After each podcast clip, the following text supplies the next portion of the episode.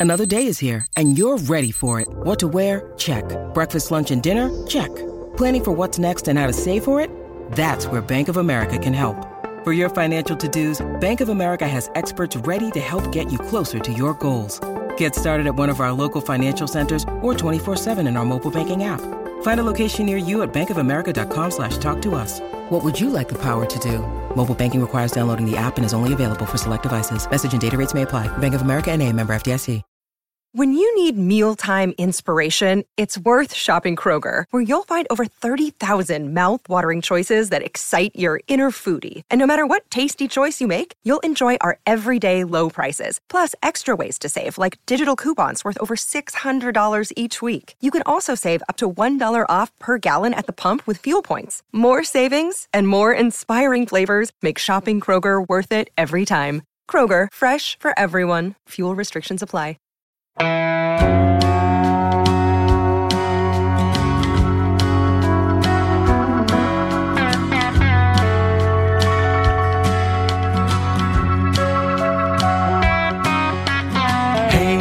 hey, where you been?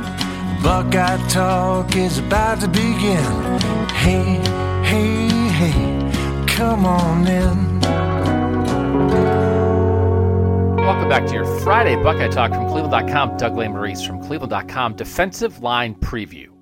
We're doing the position group breakdowns. We recorded these a little bit ago, so I will say this: we recorded all these the this batch of position group breakdowns that we are now working through before they went to the conference only schedule. So I don't know. Listen, it's like we got hours of stuff. I didn't go through everything, but if you hear maybe like a reference to a stat or like a 12 game season, yeah, it's old. But the knowledge, the the the analysis of the actual players, you know, that's what we're talking about. Zach Harrison, Tyreke Smith, Tommy Togiai, Jack Sawyer coming in, right? Those guys, that's all legit. That's real Buckeye talk. So that's what we're doing. We really had a good time doing these. So this is a defensive line preview. And then our Monday, Mark It Down Monday, is going to be excellent. We have recorded it. It is a breakdown of the 2022 recruiting class with me not really bringing much knowledge. What else is new? With Stephen Means and Cam Fields, who is now part of our recruiting coverage team. Our tech subscribers know that name because they're getting good, juicy stuff when Cam and Steven talked to these 22 and 21 recruits, but we focused on the 2022 class, and Cam and Steven brought it. Lots of really good information. And the Mark It Down part of that podcast on Monday is who will be the next verbal commit in 2022. That class has three right now. So you're not going to want to miss the Monday podcast. We're going to get into more position group breakdowns then next week. And then next Wednesday, we've done it. We worked our way through the entire Ohio State schedule. We ended up doing more games than they're going to do because we did all 12. Michigan next Monday, uh, next Wednesday. Stephen, Nathan, and I have tech subscriber questions that we've gone through. I'm going to have Aaron McMann, Michigan beat writer from MLive.com. So, eh, you know, just as usual, a cornucopia, potpourri. Fancy word, a fancy word of Buckeye talkness. I want to do this for 90 seconds before we get to the defensive line. The NCAA put out the latest set of guidelines on Thursday for what teams they would suggest how they would handle coronavirus precautions in the fall. There's a lot of good stuff in there. Wear face shields. I wrote a story about it at cleveland.com. Face shields on helmets, masks on everybody on the sideline. Um, if you're traveling, try to travel day of so you don't have to stay in a hotel. If you're practicing, try to break up into smaller groups so you don't have all 125 guys constantly mixing with each other. Maybe if you go first team offense versus second team defense, then you don't ever go ones versus ones. You don't maybe go scout scout team, right? You try to have the same guys kind of practicing against each other all the time because they're almost in a little pod. Lots of good recommendations, but then Mark Emmert, there's a quote in there from the president of the NCAA, and the NCAA hasn't been great on this. They have not. But they don't really have a whole lot to say about major college football anyway. But he basically said it's not up to us. This is a, societal issue, as we have said here many times. And he said if the pandemic doesn't get under control in the nation, then it doesn't matter. The NCAA can have as many guidelines as possible. That's not going to be the determining factor. The determining factor is whether the, the, the curve bends. So that's it. That's not a surprise. That's what we've talked about for a long time. Every time I read somebody who acts like that's a surprise, it's like, of course. We've said forever, it's not a college football issue. It is a societal issue being reflected in college football. So, you know, they can push on this a little bit, right? I mean, if they're if they they're thinking maybe say the Big Ten says, well, we don't have to start until October.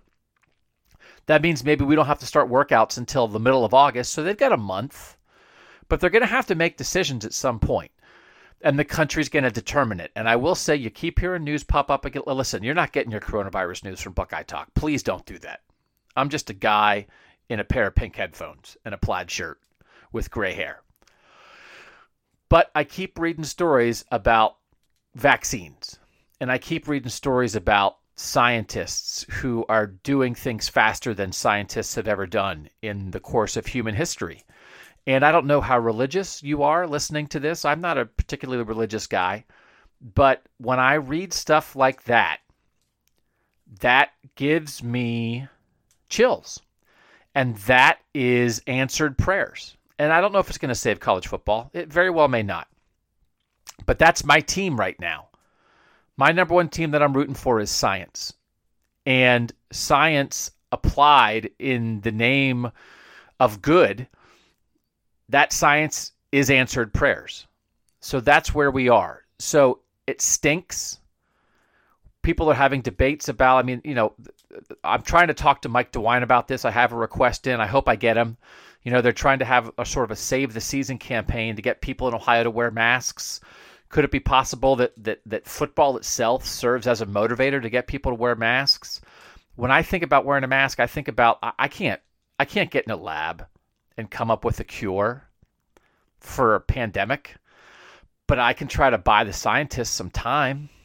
I can do my tiny, tiny little part to try to bide time. We're all biding time. We're trying to we're trying to be as normal as possible while we're biding time. Because in the end, we got to get it. We got to let medicine and science fix this. But I think we're all praying about that in our own way, or thinking good thoughts about it, or however you choose to do that.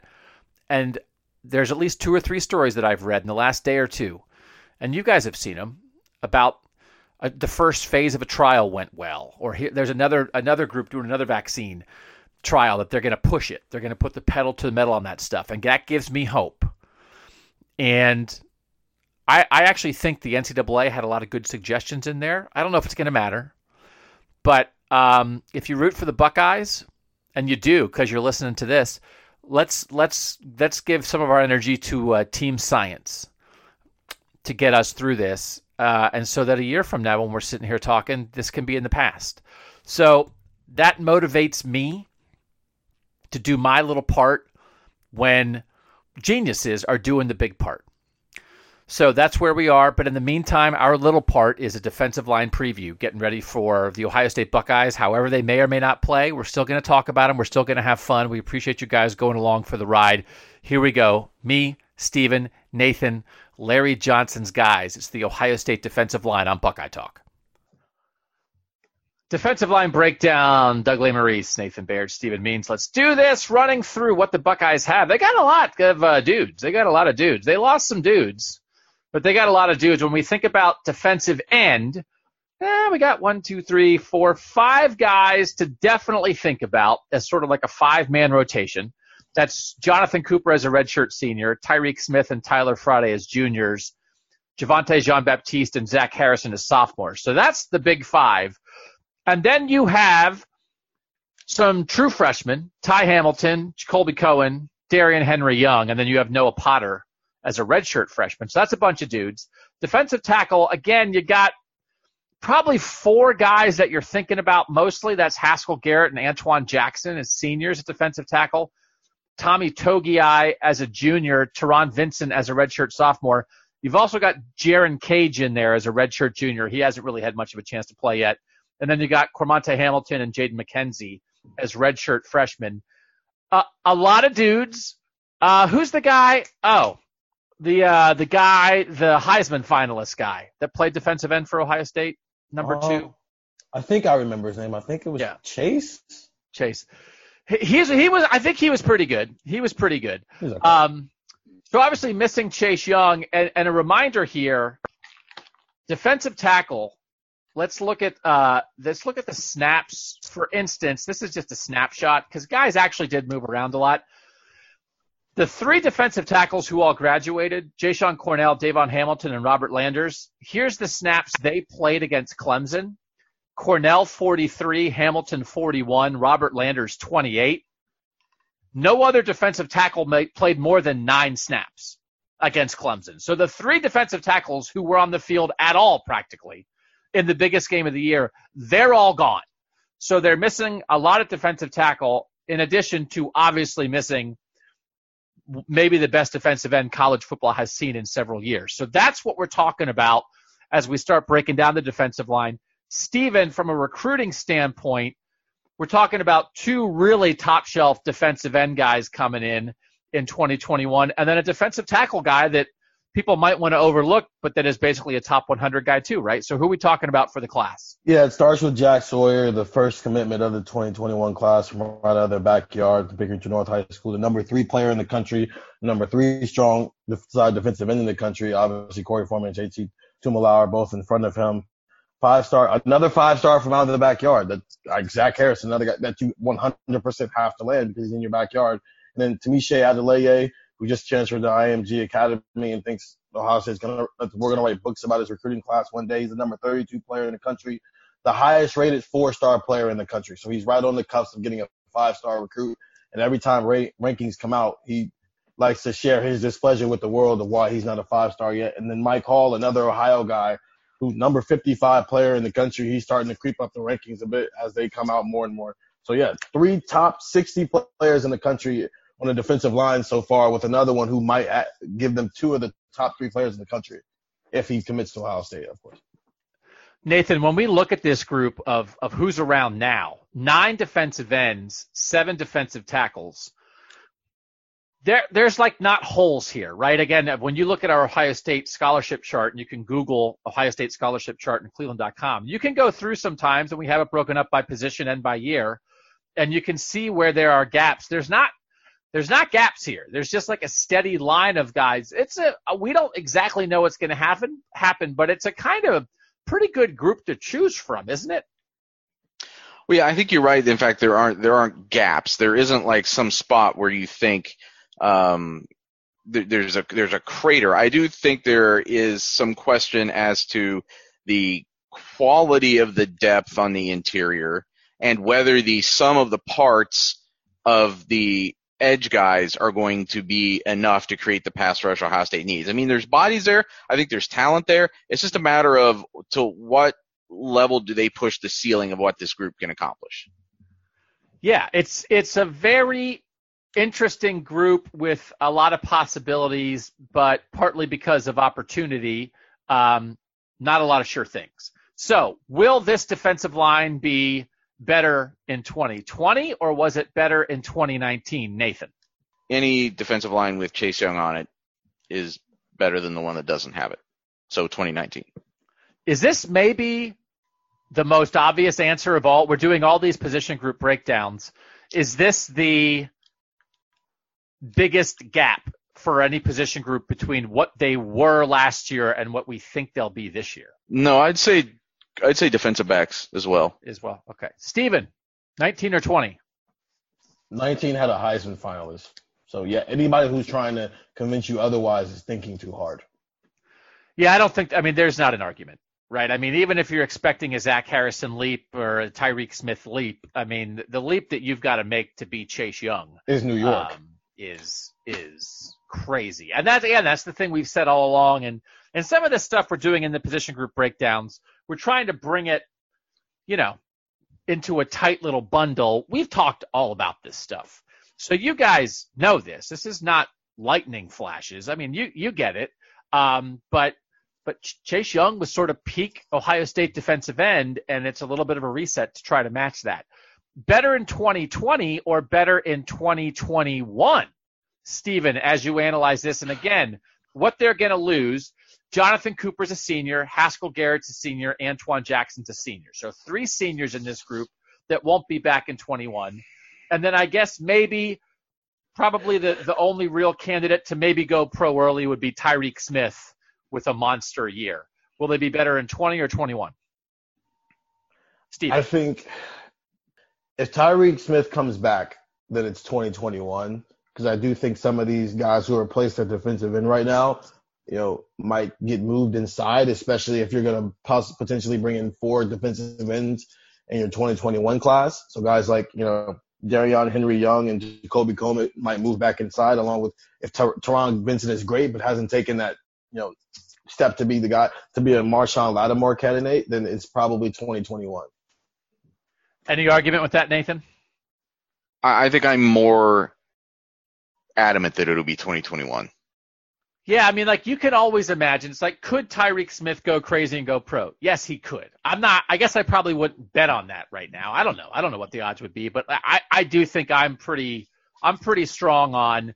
This is a bit of a transition year, and it's possible that 21, you're you're definitely going to have Zach Harrison in year three, and if you then have Zach Harrison in year three and Tyreke Smith in year four, plus maybe you'll have a better idea of who has emerged. Is it Tyler Friday? Is it Javontae Jean Baptiste? Is it, uh, you know, I don't know. I like Taron Vincent on the inside as a redshirt junior.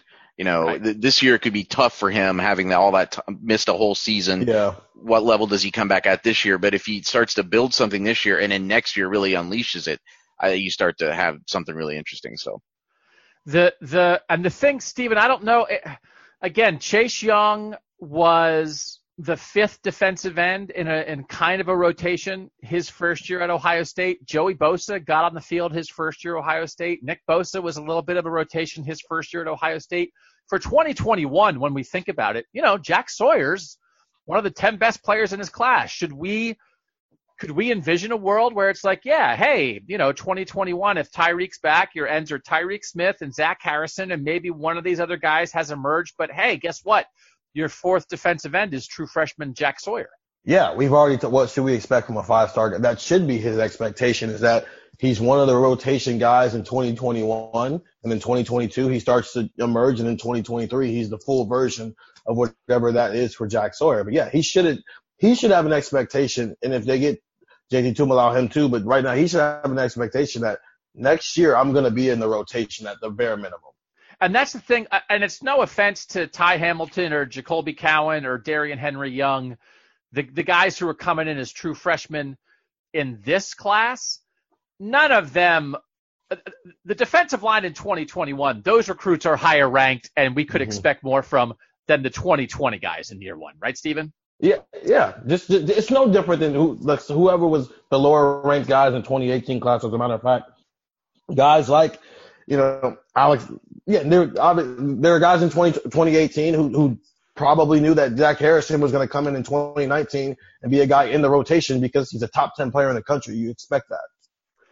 Darrion Henry Young, number 153 overall player in the class of 2020. Jacoby Cowan from North Carolina, he's a number 162 overall player.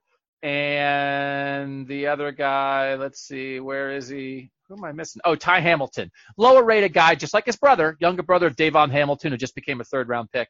Uh, Ty Hamilton, number 759, more of a project. And so again, that's the thing. It's like, oh yeah, their guys in this class are lower rated they're only ranked 150 and 160 in the country. They aren't in the top 50 or top 10 uh, like the guys coming in in 2021. But I do think 2021 could be again sort of that ideal Ohio State defensive line where you have a dude again if Tyreke is back, you have guys like Tyreke Smith and Zach Harrison peaking in years three and year four. Maybe Taron, peak, Taron Vincent peaking, and then you have some younger guys who are top 100 national recruits working in.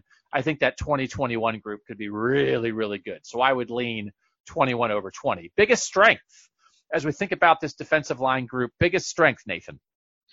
I struggle with how to describe this because it almost sounds like a backhanded compliment. But I, I, the, I think a strength is that this group should potentially dramatically improve over the course of a season. That you've got so many guys who are either doing this for the first time as starters or um, are finally getting healthy, like Jonathan Cooper and Taron Vincent, or um, or are, are are getting an opportunity that they never had before. Like you know, th- there's so much room for these guys to maybe early on be still getting their feet under them in a way that last year's group was maybe a little bit more set. Three fifth year seniors on the interior. Chase Young, obviously coming in, known as one of the best players in college football. So th- this year, I think it's going to be a little bit more unsteady in the beginning. It doesn't mean they're going to be bad. I just think that they're going to be sort of building towards their ceiling all season. Steven. Yeah, the the biggest take. Let's just take Young out of this for, for, a second. The depth in the defensive line last year was on the interior, and it's almost flipped this year. The depth this year is on the outside with guys like Jonathan Cooper, Tyreke Smith, Tyler Friday, Javontae Jean Baptiste, Zach Harrison. While on the inside, it's pretty much you know Haskell Garrett, Antwuan, like Antwuan Jackson, Tommy Togiai, and Taron Vincent, we can say that. I mean, he's a five-star recruit, so we can think that right now. But I just remember last year, Larry Johnson bragging about the fact that he might be able to go three deep at both interior positions. That might he might brag the same way about the defensive end spot in 2020. So this is a cop-out answer, but the biggest strength is Larry Johnson. if he if they were not coached by one of the best defensive line coaches like in the history of modern football, I think we view this group differently, right? But is there not an inherent faith of like, well, listen, they recruited a lot of good guys. You know, I don't know that any of them have ever, you know, really shown on a college football field that they're dominant. But I don't know, they're talented and they got Larry Johnson teaching them what to do.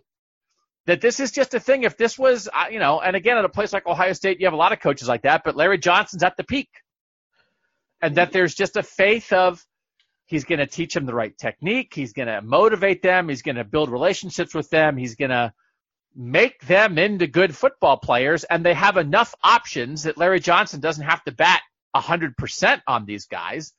But between the 16 different dudes they have in the mix here, it's like, can Larry Johnson help four or five of them for the 2020 season become like very, very good football players? I don't know. Yeah, I guess. Like I just think if if say that Larry Johnson was gone, and and this is a you know there was a whole separate we could do a Larry Johnson series of podcasts. But Nathan, if if Larry Johnson had retired and Ohio State had hired, you know, the very accomplished Texas the TCU defensive line coach or the very accomplished, you know, Oregon defensive line coach, I don't know. Good, he's good. He's just not Larry Johnson. How much differently would you feel about this group? I think you would feel differently, and I don't think it's a cop out answer at all to say that Larry Johnson's a strength of this group because he's the one constant through a, a, group that every year is a strength of this team. So you could pretty strongly argue that like what these questions that we have, it's not like no Ohio State defensive line has ever had these questions before. They typically get answered. Um, so we may be looking back at this in December saying, hey, remember how stupid we all were back in July when we thought that there were issues about this or that on the defensive line, and it turned out to be one of the best ones in the Big Ten again, just like they do every year. Um, and it's gonna, if it happens, I think it's a direct reflection on him. Larry Johnson is the kind of coach that makes people like us look stupid, right? Which is like, why would you ever question? So like, let's acknowledge that now. It's like, why would you ever question Larry Johnson's group? What's your question? He makes, he creates answers. That's what he's done his whole career. So we'll still ask the questions because the answers aren't there in the past. But will there be answers in the future? I think it's okay to have that assumption. The formula is simple. You know, top 100 recruit plus Larry Johnson usually means good things. And again, when you have this number of guys, again, if if it doesn't quite happen for the guy who was the 81st best player in the country, then it might happen with the guy who was the 116th best player or the guy who was the 57th best player. There's just enough options. And again, Zach Harrison at the top of it, that guy was a is a, is a huge giant recruit who's got every you know built-in skill the the the clay was there. What he did in high school, the player he was coming in was exa- was at the level of the Bosa's or Chase Young or Sam Hubbard or any guy like Tyquan Lewis. The guys like that who have come here and succeeded, you know, Zach Harrison's on that level, and then you let Larry Johnson mold him. Tyreke Smith was on that level with the skills he brought. Then you let Larry Johnson mold him. Biggest question, Steven, as you think about this the biggest question is what if that 2018 class, when it comes to defensive ends, doesn't pop? Then what? Because then you're relying on a five star Zach Harrison who's only in his second year in the program to take a major leap because the guys in front of him just didn't pop. So what we're talking about that 2018 recruiting class across the board.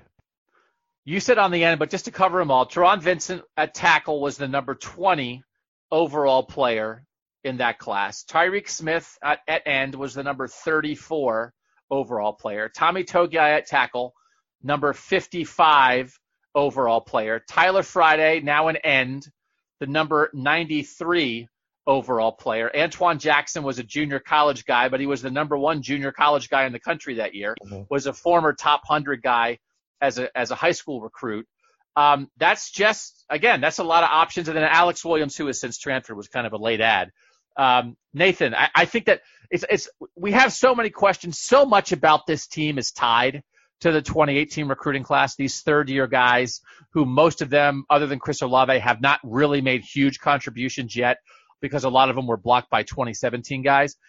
That that applies across the roster, but I think it, it is crystallized to some degree on the defensive line. Nathan, how do you phrase your question about this group? And I go in on the interior for my biggest question because do they have I think it's fair to ask, is there the right combination of both talent and depth from the interior guys? Um, and I'm almost more worried about the depth than I am the talent because I, I think I believe that Haskell Garrett and Tommy Togiai and Taron Vincent are are are are Big Ten football players and can handle that job. But you remember you were getting down to those names when you were getting down to the fourth and fifth guys in that rotation last year. Now those guys are up at the top, and I don't know a whole lot about, you know, is Antwuan Jackson like for real? And he was getting good snaps last year. I shouldn't put him completely on the outside of that, but he's probably, I think, definitely fourth in that list among those four guys right now. And these younger guys, you know, are they ready to contribute if they need to contribute in a way that Garrett and Togiai did last year when they were able to hold their own. Um, I think there was just more confidence that you could get that far into the rotation and, and get good players. So I don't know that your season hinges on your fourth and fifth defensive tackle, but I do think you need to have good depth at this position and we need to there was one of the questions we thought would probably get answered this spring when we got to see this team and because we get to see it it's still a question it's lingering out there there was almost a six way rotation between the two defensive right. tackle spots last year. Th- half the rotation is back and half are gone. Jashon Cornell played 399 snaps. Again, this is all according to our good friends at 11 Warriors and their handy dandy season long snap count. Jashon Cornell played 399. Davon Hamilton played 352. Robert Landers played 253. Those three are all gone. After that, Tommy Togiai played 250. Haskell Garrett played 218. Antwuan Jackson played 201. And then, of course, Taron Vincent was hurt the whole year. So that's a six man mix and the three most productive. And again, when it got to, to winning, winning time, when it got to winning time against Clemson, they went from a six man rotation to a three man rotation and they mm-hmm. played the three guys who are now gone. So that also tells you a little something. So um, I think that's a very good question. My question is who is the guy that takes the pressure off everyone else? who is the guy that draws a double team every now and then? Who is the guy that, that emerges as, okay, we'll have the tight end chip on him? Who's the guy that the back is going to help on? Because when you have a guy like that, it makes everybody else's job easier. And again, I have said this multiple times this offseason. I don't buy the thing that people said a lot last year, which is, hey, if you double team Chase Young, then Ohio State's going to get pressure with all these other guys. Again, I just keep watching the Clemson game again watch that Clemson game and tell me, show me a guy who won a who won a one-on-one matchup on Ohio State's defensive line other than Chase Young. Robert Landers made probably three good plays in the backfield. He had a snap where he like split a double team and got a sack. He had a couple other pressures where he just bullied guys and knocked them backwards.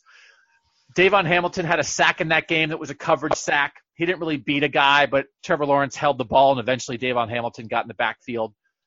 Zach Harrison had a play where he like did a good job in the zone read and kind of slowed Trevor Lawrence down. But show me another end winning a matchup, getting pressure by just beating the tackle. Baron Browning had a sack in that game, and we'll you know we can refer back to Stephen Means' love of Baron Browning. You know, I mean like Baron Browning came off the line like he was shot out of a cannon and blew past the tackle before the tackle even moved and, and sacked Trevor Lawrence. He was standing up but it wasn't really a blitz. It wasn't like a surprise. He just burned the dude. I didn't see the other ends other than Chase Young doing that. I saw I saw ends getting blocked by tackles. So tell me who takes off the pressure because now if nobody has to get doubled, now now everybody can get doubled a little bit. All right, we'll slide, we'll slide this way to help, we'll slide this way to help. We're not worried about anybody winning one-on-one matchups, and all of a sudden, sometimes you can wind up with four defensive linemen standing there getting stonewalled.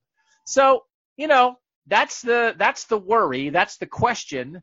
If the answer is, hey, Zach Harrison got better, he's he's winning one-on-one matchups, great. If the answer is Tyreke Smith got better, he's winning those matchups, okay. I'm just not sure exactly who it's going to be because I certainly didn't see it against a really good team with a really good veteran offensive line. But again, that's how you win national titles. I just didn't see it last time we saw these guys on the field. Crazy prediction. Steven, what's your crazy prediction or thought about the defensive line? That my crazy prediction has that Tyreke Smith pops, and that last year he was limited because he dealt with some injuries. And pops means just like really being. Uh, he's the, he's the guy. Yeah, he's the guy. For for the sake of your word, he's the guy that takes the pressure off of everybody else. Okay, I think that's reasonable. I think that's. I mean, it's certainly out there. It's certainly out there. And again, we've seen Chase. Chase had 10 sacks his sophomore year, but he had times when he wasn't yeah. constantly flashing because he was hurt a little bit. So if that's part of Tyreke's story, hey, I wasn't quite myself, but now, hey, in year three, I'm totally healthy and this is who I am. And again, we've referenced, I think, the, the PFF pass rush percentages on a previous podcast that are, that Texter had note, you know, sent our way. I think Nathan, you referenced those. You know, Tyreke, when he was out there, did get after it a decent amount of the time. So that's certainly out there for him. Nathan, what's your crazy prediction? Tommy Togiai is kind of takes this team on its shoulders. I don't know how to how to put. I don't know how I'm quantifying that. Not not takes a team on its shoulders, but takes this unit on his shoulders. I don't know how to quantify that in terms of a prediction. I know maybe you want to say uh, Tommy Togiai is the, the Big Ten defensive lineman of the year, something like that. I don't know, a crazy prediction. I think maybe you know we've we've talked about him in terms of well he's the the strongest guy on this team or whatever that, that, that, they, they say about him. And then we kind of throw it in as like a fun anecdote without maybe stopping to analyze what it means to be considered the strongest guy on a team that is this full of future NFL offensive and defensive linemen. Um, he maybe wasn't there yet in terms of just being having that veteran savvy that those three fifth year guys did, so he wasn't going to get ahead of those guys last season um, or at least the ones that are more specifically his posi- position at the nose. But I could see him just this year being a year where we finally see the full Tommy Togiai presence, and he just sort of asserts himself in a, a, a huge way as being like the answer that clogs up the middle and anchors this defense. Robert Landers was 6'1 and 285. Tommy Togiai is listed at 6'2 and 300. Robert Landers, as I said, had moments where he was a bowling ball getting into the backfield, getting that push. Um, and Robert Landers didn't get drafted. Robert Landers is not, I mean, he's not some stupendous game changing defensive tackle. Um, but you can see how interior pressure changes things and you just start blowing up the pocket. Not every snap, not even every series, but if you can like blow up the pocket from the interior and all of a sudden you just you just ruin a play. You just absolutely destroy a play. And if Tommy Togiai can do that instead of three times a game, as Robert Landers did against Clemson, Tommy Togiai can do that six times a game, where he just ruins it. Um, that's what being that's what you're talking about, Nathan. It's not anecdotal that you're strong; it's tangible. It's like how is what does Tommy Togiai's strength do? Oh, it means that two guys tried to block them and he knocked both of them backwards into the quarterback. That really matters, and that's how that could manifest itself. But the other thing too, though, is that this team last season, this defensive front, just flattened every running back for the first 12 games of the season. Basically, it wasn't until Jonathan Taylor got some stuff going against them in the Big Ten championship game that really mm-hmm. any running back had any kind of success against Ohio State's defensive front. I don't, th- that's going to be really, really hard to replicate this season. We've already talked about how we don't know what the secondary is going to look like at various times on this podcast, and the lack of pass rush maybe affects that, or not a lack of pass rush, but the decreased, the lack of Chase Young maybe it contributes to that as well. So they've got to find some guys in this defensive line and in the interior specifically to be the clogs there to be kind of the foundation of the run defense. Because if you're weak on both ends of that, I think that's when this defense could really be in trouble. I'm surprised, and we had talked about on uh, on some other podcasts. Um, you know that there's just always like a guy that you can fall in love with in most of these groups. I thought I thought maybe you would embrace one of your other dudes with a crazy prediction. Isn't wouldn't you call Taron Vincent one of your dudes, Nathan? I would, yeah. I just I again I, I, I think I was talk I, I was thinking of him in, in a dudeish way going into the spring. I was really intrigued to see him in the spring and I didn't get to see him at all. So I really don't know I, I don't have any better grasp on Taron Vincent. His name's gonna come up later again. So again, to to look at this 2018 class again, which is just so fascinating. Nicholas Petit Frere was the number seven overall player in the country. Waiting on him on the offensive line. Tyreke Johnson was the number 21 overall player in the country, waiting on him in the defensive backfield. Jaelen Gill was the number 30 overall player in the country, transferred. Tyreke Smith was number 34, has flashed more than the other guys, but still waiting for a bust out. Jeremy Ruckert was number 37, has flashed, but waiting for a bust out. Teradja Mitchell, number 44, waiting for a chance, waiting for a chance. Wonder if it's going to come. Tommy Togiai is 55. Matthew Jones, 68 in the offensive line. Hasn't really happened yet. Josh Proctor is going to get his chance, number 71. It's just guy after guy after guy after guy. And the number, the second highest ranked player in that class is Taron Vincent, number 20 overall player, behind only NPF in that Ohio State second ranked 2018 recruiting class. I'm going to go in on like Taron Vincent being their best defensive tackle. So, and maybe that's not crazy. Maybe it's like, oh yeah, you're picking the five star to be good in year three. Great, crazy prediction, Doug. It's just his arm was like a, he had a robot arm all of last year. He had this mm-hmm. giant thing on his on his elbow, and he just it just wiped out his season. Um, he comes from a football family. His dad is Troy Vincent, who had a huge long career in the NFL. You know, those guys sometimes we talk about it with G. Scott. You just sometimes have guys who are around the Bosa family you know, you grow up around football, you understand the game in a certain way. It can help set you up just that you sort of get it, right? I mean, a lot of this with with families who who don't have people in their family who make a living off football or don't have friends of the family who make a living off football. Sometimes you don't get it until you're doing it, and then that means you have to adjust when you get to college. Taron Vincent, the Vincent family knew what was up. So he got here, he was a freshman, and then he got hurt. And now here he is in year three as a five star. And we just, as Nathan said, we don't, we haven't seen anything. So this is all based on he's a five star who was hurt. So the five star part of it doesn't make it crazy, but the fact that he hasn't really done anything yet maybe does make it crazy. I'll say that's my prediction that Taron Vincent is like the dude of this group. Guy we most want to see play this year or next. Nathan, is that where you're going to have your Taron Vincent answer? Exactly. Yeah. I mean, I still have not seen him do literally anything on a football field except, yeah, like you said, you know, walk around with his bionic arm. So I, I want to see what it's all about. You know, why was he a five star and what can he do for this team in 2020? Steven, who do you want to see? Um, I'm sorry, but that has to be the answer. Taron Vincent, the number top 20 player in the country who was hurt, and so we did not get to see them see him play. And we've seen players in the past go from hurt to NFL players. So it, the answer has to be Taron Vincent. So I'm my answer is Antwuan Jackson. And I think it's possible, as we've said, our, our Ohio State scholarship count, we're counting CJ Saunders as a scholarship guy for 2020, even though he's not technically cleared for a sixth year as far as we know yet. But that puts him at 86 and I almost want to do this exercise. I think it might be a fun exercise for the three of us to do at some point or to have our texters do or whatever. But just say you can't look at anything. Write down every player, every scholarship player on the team. Go. I think Antwuan Jackson might be like one of the guys that trips people up. Maybe Jerron Cage, who's like another defensive tackle who hasn't played much. But he's just forgotten to me. But yet, when I'm watching that Clemson game, and as much as I said, you know, no defensive tackles played, Antwuan Jackson played nine snaps against Clemson, but he was in there early. He's in there like in the first half. He's in there taking meaningful snaps. This guy was the number 51 overall recruit in the country in the class of 2016. Ohio State went after him.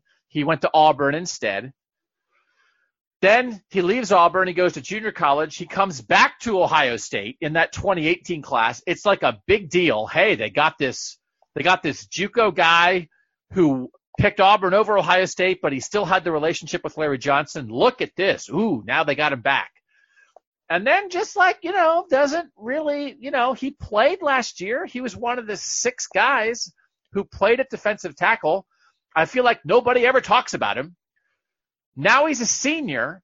And when we talk about, okay, well, who's going to start? Well, I think for a brief time when we saw like the starters, um, in spring football, I think ha- like Haskell Garrett was running with the ones for a while, right? It's like, oh, well, it's Haskell Garrett and Tommy Togiai, and you got to work in Taron Vincent. And I feel like Antwuan Jackson is the guy you forget about. And this guy was a top 50 player in high school. And now he's a fifth year senior. He's been around football forever. He hasn't been at Ohio State forever, but like we always, and then this is the, there are the Marshon Lattimore All Stars, and then there are like the Darryl Baldwin contributors who are the fifth year guys. Brandon Bowen would have fit that. There's often a fifth year guy. They're often offensive linemen.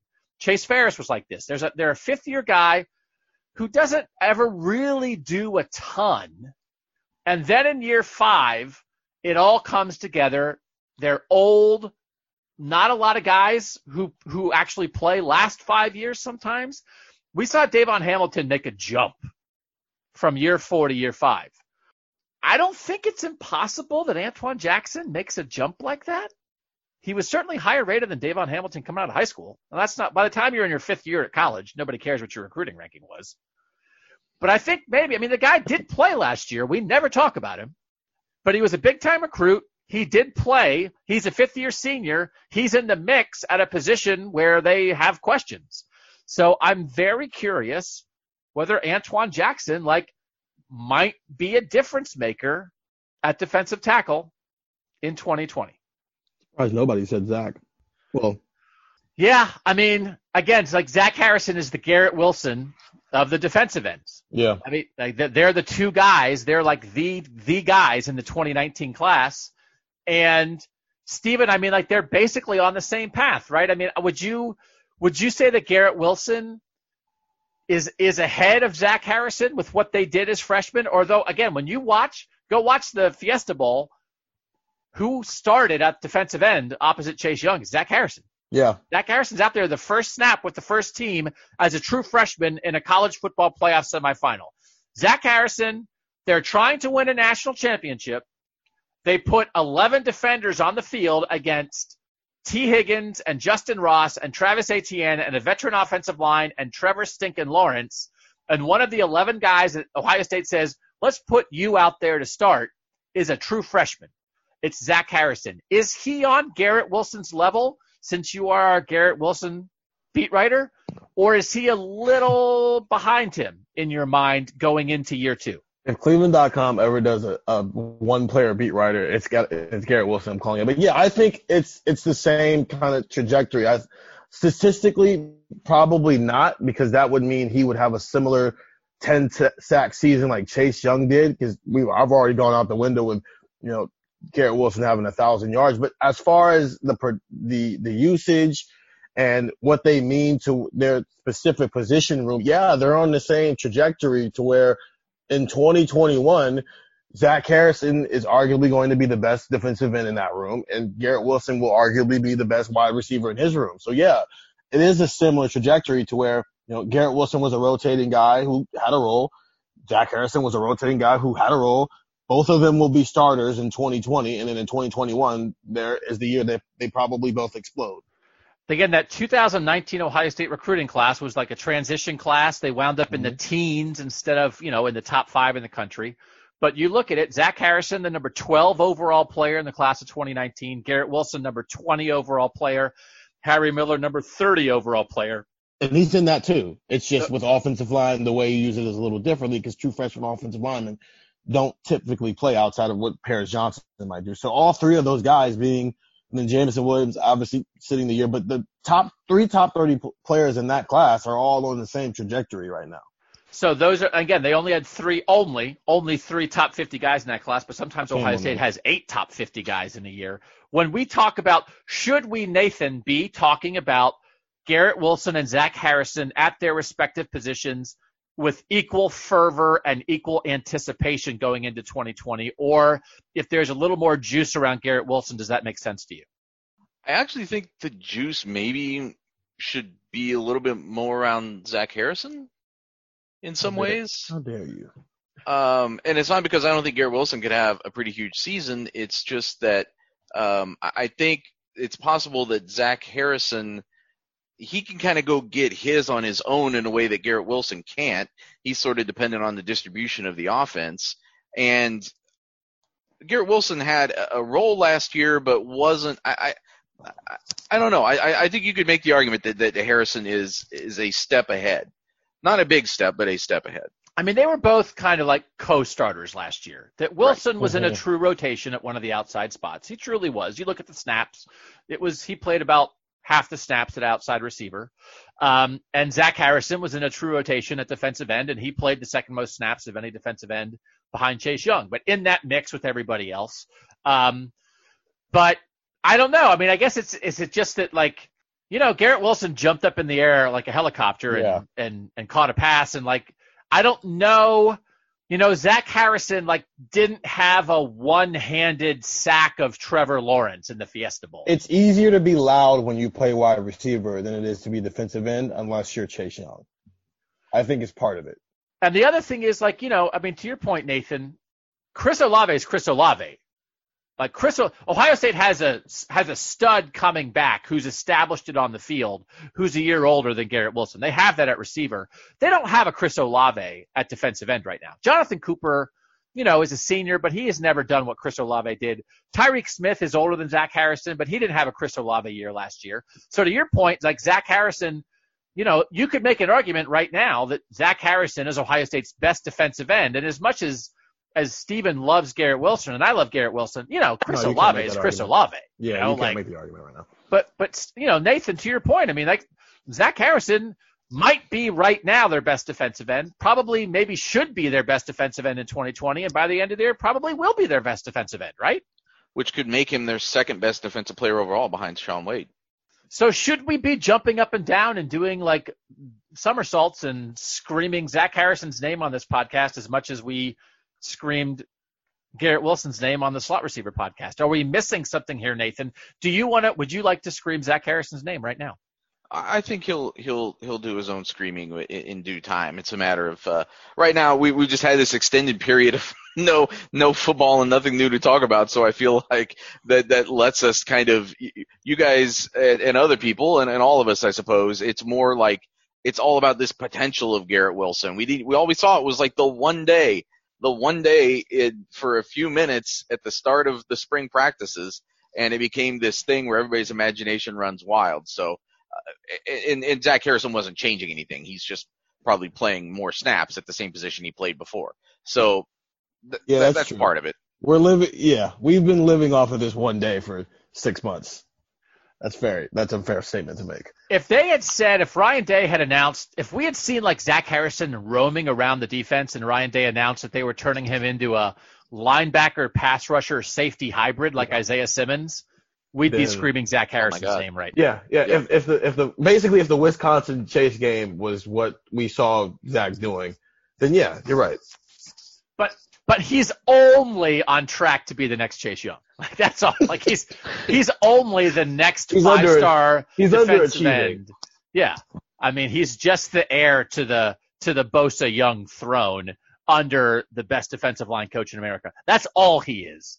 So we're not freaking out as much. He's also kind of a quiet guy, but also Zach Harrison actually has been very interesting and out front um, in the Black Lives Matter movement and the way that Ohio State players have reacted to that. Nathan, I think you wrote the thing about it. He's on the uh, the Big Ten committee about this topic, is he not? Yeah, there's a there's a Big Ten um, committee about um, I remember what they call it, Coalition Against Hate and Racism, something along those lines. I don't remember the exact name off the top of my head, but yeah, he's there's there's, there's several representatives from Ohio State, but he's the football representative. You know what? I'm gonna do it. You're gonna Google it. No, hold on a second. I'm getting ready. You're gonna jump up and down and yell Zach's. Oh, you're gonna talk to Zach. Okay, go ahead. No, I'm gonna go to McDonald's. Yeah, I'm gonna go to McDonald's and wait for Zach Harrison to show up. Ready? Here I go. It's the anti-hate and anti-racism coalition. Oh no, y- I'm not. No, I didn't, I didn't mean I was going to Google facts. I meant that I was going to be weird. Uh, Zach Harrison, woo! Zach Harrison, woo! I mean, we probably should. I mean, I don't know. I mean, if we're gonna, you know, If that's the case, then Nathan has to claim Harry Miller, so all the top 30 guys are accounted for. Uh, now, to be fair, I have not seen Zach Harrison at McDonald's, but his uncle was my waiter at Giordano's like five times.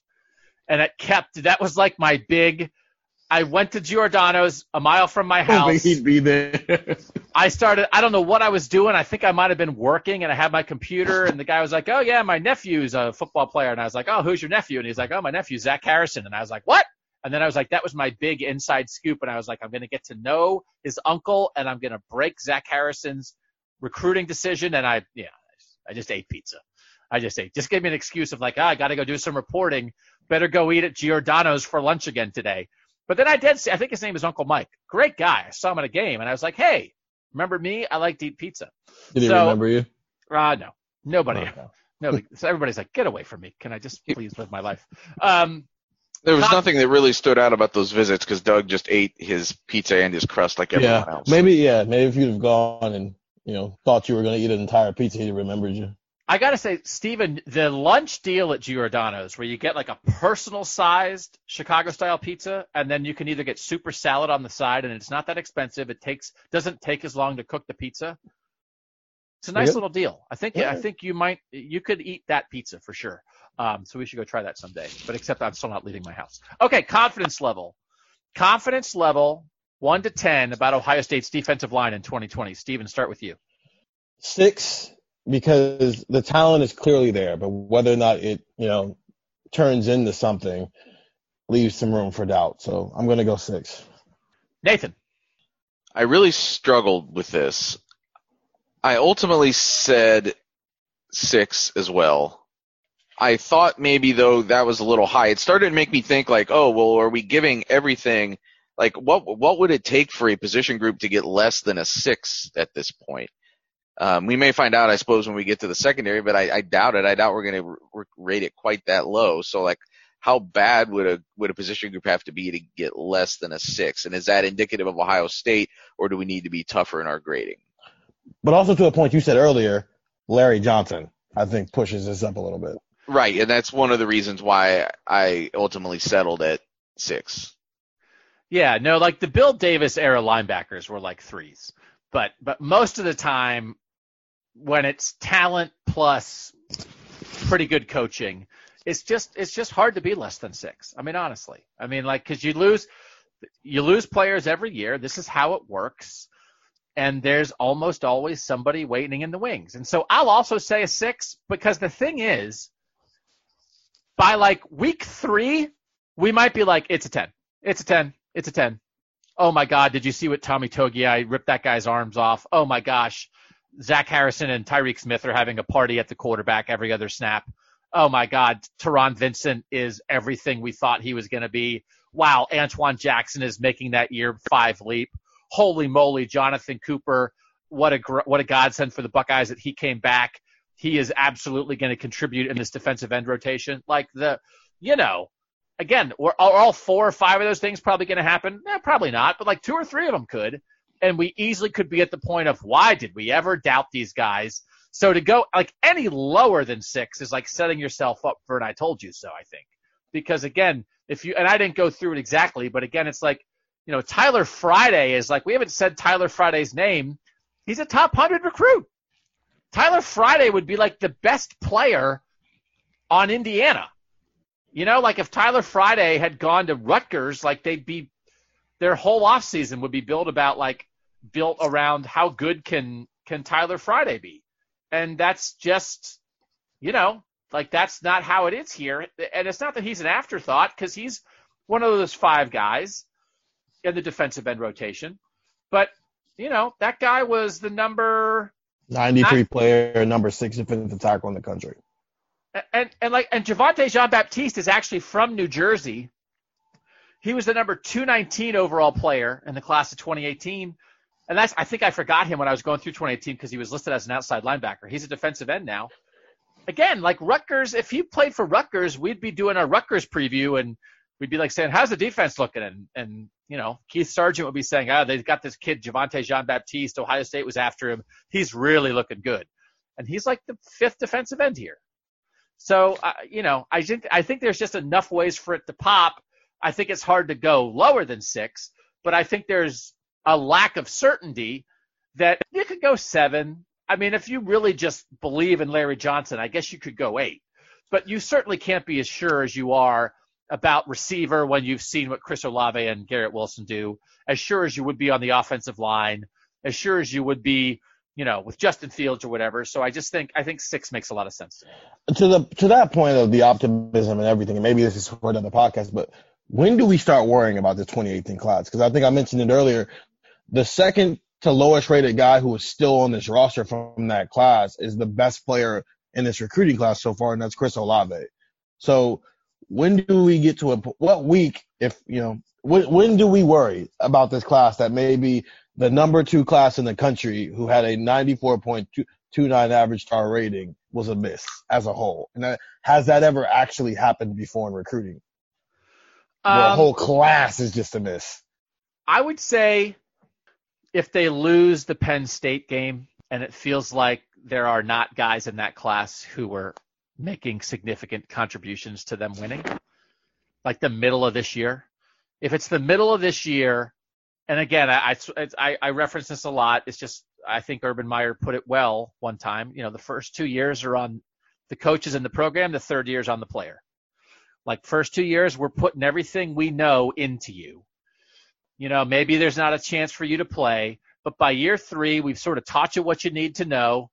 And you know what? There's there's good players everywhere, but by year three, you know, like your shot, there's a shot there. It's hard to be like totally blocked by year three. Maybe the current linebackers, maybe K'Vaughan Pope and Dallas Gant and Teradja Mitchell would say otherwise, but for the most part, it's there for you. So if by the middle of this year there aren't multiple dudes in that 2018 class who are helping Ohio State look like a national title contender, that's when I'd worry. Not not week three, but week six or seven. Nathan, what's your take on that? Yeah, I, I kind of agree. I, I don't think that again, just because the opportunity really hasn't been there for some of these guys. I don't think we've seen guys going out there failing. I think we've seen guys who we still haven't really seen them get their shot. They have to get their shot before we can fully write off this class.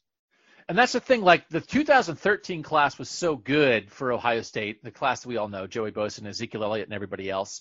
Um, but Ohio State had never really stacked two classes like 17 and 18 on top of each other, where you follow the number two class in the country with the number two class in the country.